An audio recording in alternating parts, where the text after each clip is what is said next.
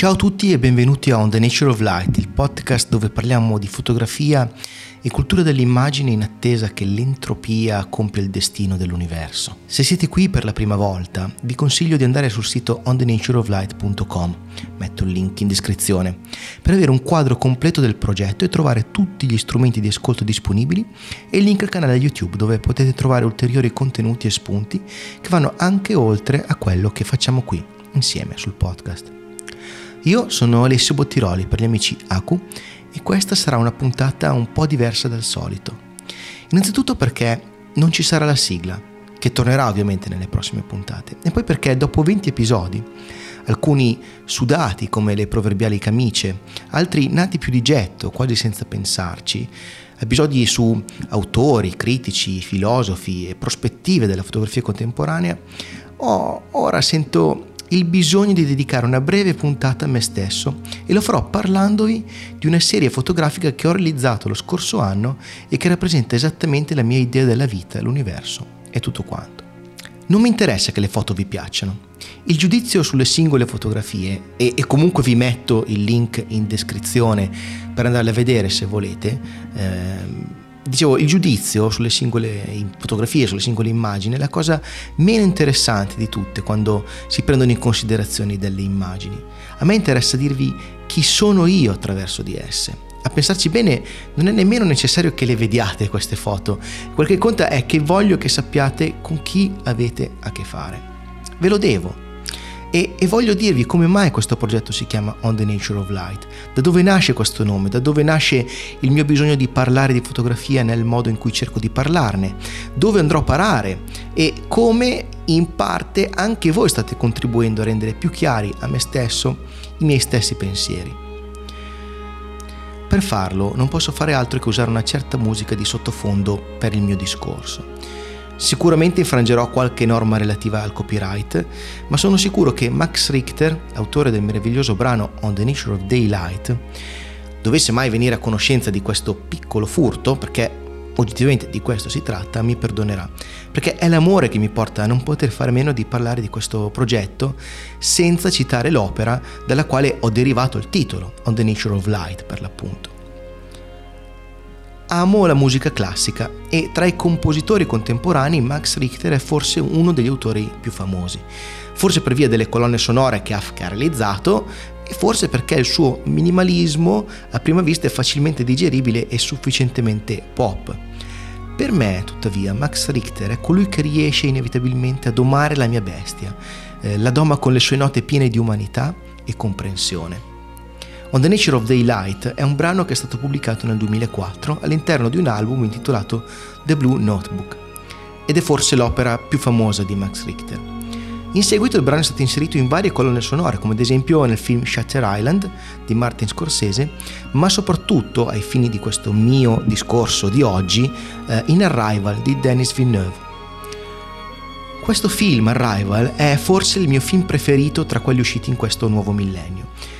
Non faccio spoiler, quindi state tranquilli, ma è importante capire che, Arrival, scusatemi, è un film che parla di linguaggio, di interpretazione, di amore, di accettazione, di comunicazione, di paura, di solitudine e di tanto, tanto, tanto, tanto altro. È veramente un film bellissimo. Ed è tratto da un meraviglioso racconto di Ted Chiang intitolato Story of Your Life, Storia della tua vita, contenuto nell'omonima raccolta antologica edita in Italia da Frassinelli.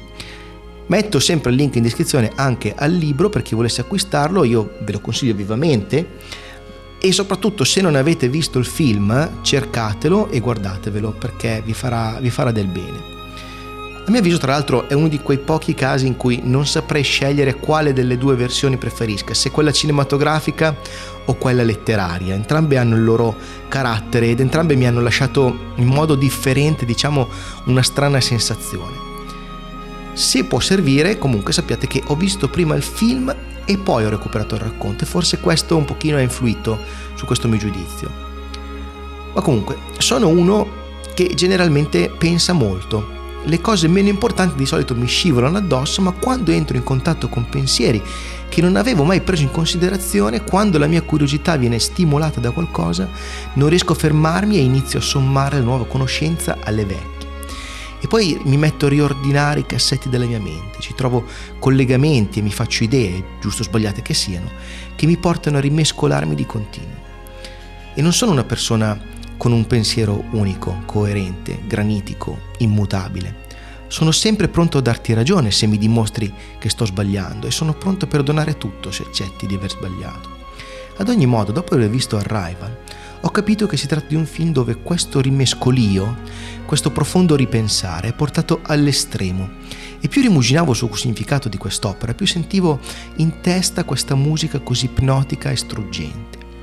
E più la sentivo, più montava in me la convinzione che in qualche modo tutto sia collegato, ciclico, come la melodia di On the Nature of Daylight, che torna sempre uguale, sempre diversa, come gli atomi che fanno tutto quello che vediamo, come le particelle che li compongono, come l'immensità del vuoto che le circonda.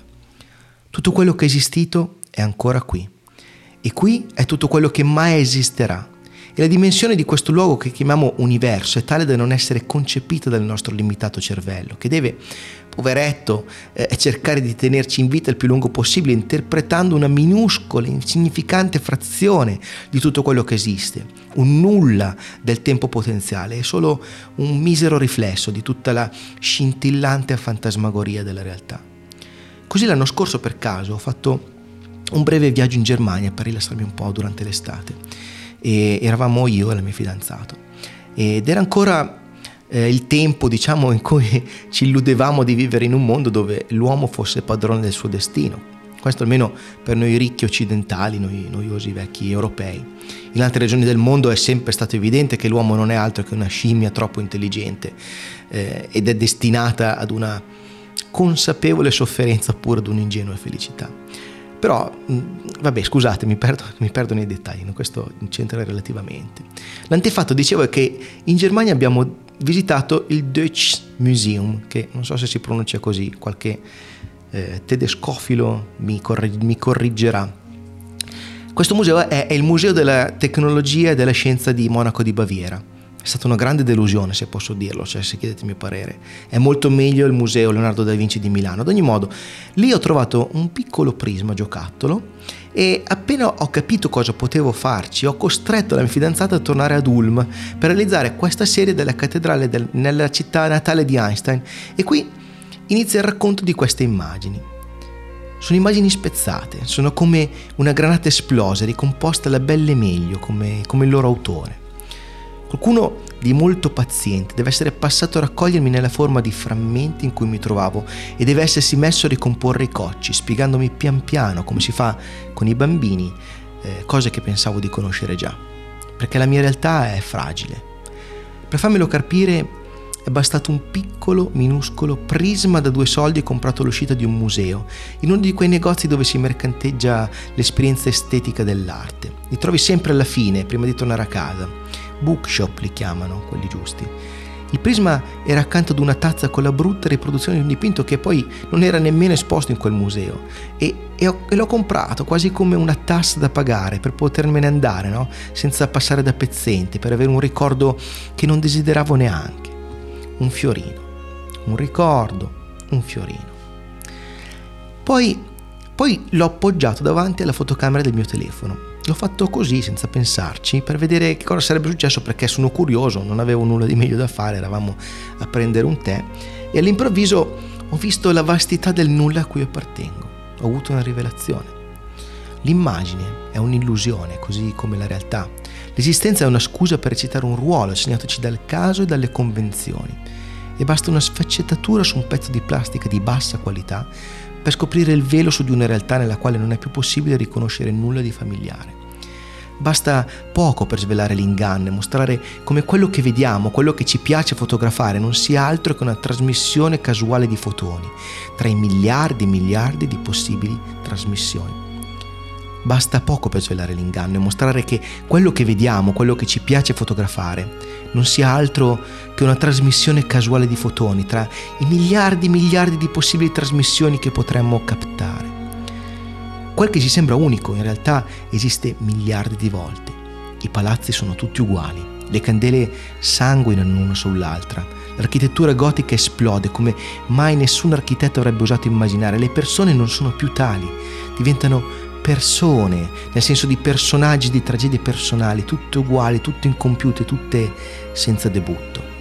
E le colonne curve, stirate, sembra che sorreggano la cattedrale, ma in realtà siamo noi, credendolo possibile, a fare in modo che quella cattedrale non crolli. La cattedrale non esiste più da sempre, non è mai esistita nella scala universale. La cattedrale è una costruzione mentale, un fantasma che ci ha consegnato la tradizione. Il caso ha voluto che la conformazione dei nostri occhi e dei nostri sensi in generale, in prossimità di queste particelle subatomiche, suggerissero al nostro cervello l'esistenza di una struttura alta 160 metri, o per meglio dire 160 volte la distanza che un fotone compirebbe nel vuoto in un 299.792.458 di secondo. Thomas Hobbes sosteneva che tutte le idee fossero solo frutto di costrutti mentali umani. Forse aveva ragione, perché qui siamo ad Ulm e per tutti noi una cattedrale deve esserci. Perché sono 700 anni che ce lo dicono, perché ci sono i turisti come me che vanno a fotografarla, che la vanno a vedere, che, eh, che, che scattano immagini per provare che la cattedrale sia lì. Eppure no, non c'è una cattedrale, le fotografie mentono, le fotografie mentono e i sensi ingannano.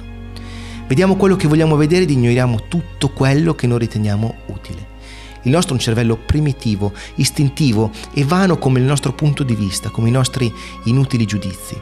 Che cerca un senso non lo trova perché non c'è un senso. È impossibile sceglierlo tra le miriadi di scenari possibili. Io stesso esisto in tanti posti diversi come in nessuno. Sono io che scrivo queste parole? Sono io che mi commuovo ascoltando questa musica? Sento di essere io quella stramaledetta cattedrale, io sono la cattedrale, la cattedrale è me e attorno c'è un baratro profondo come l'universo stesso.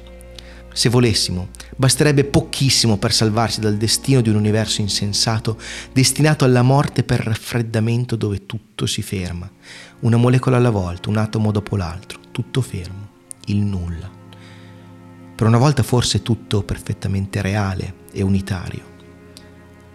Basterebbe chiudere gli occhi per salvarci, ma non lo facciamo perché siamo umani e quindi vanamente legati alle cose, le vogliamo vedere, ricordare e raccontare. Non comprendiamo come l'unica cosa veramente esistente siano i numeri e che i numeri siano tutti collegati tra loro e nulla avviene che non coinvolga l'intero teorema. La matematica è davvero il linguaggio della natura e noi abbiamo imparato a parlare, a fotografare e a suonare e a dipingere tentando di avvicinarci ad esso. Il risultato però è grottesco, nemmeno lontanamente paragonabile all'originale. Non siamo in grado, per esempio, di descrivere un colore, non siamo in grado di dipingere un suono e pensiamo di poter fotografare la realtà. Questa illusione però è tutto quello che abbiamo, tutto quello che avremo mai. Questa piccola presunzione santa. E per noi è di vitale importanza non sprecare queste poche cose che abbiamo. Per questo ho iniziato questo progetto. Non ho certamente la presunzione di indicare la via a nessuno, né di trovare la parola finale degna del suo ruolo a questa o a quella storia fotografica, ma cerco meglio che posso di fare in modo che nessuna fotografia vada sprecata che nessuno desista dal fotografare, per me questo è fondamentale, che nessuno smetta di illudersi di poter fermare il tempo, di poter tramandare. Voglio che più voci possibili possano parlare, perché tutte le fotografie che l'umanità realizzerà da qui alla fine dei suoi epici e travagliati giorni saranno tutte quelle che ci saranno concesse dall'universo, non una di più. E a ben guardare non abbiamo altri modi per indagare la natura della luce, che non siano umani.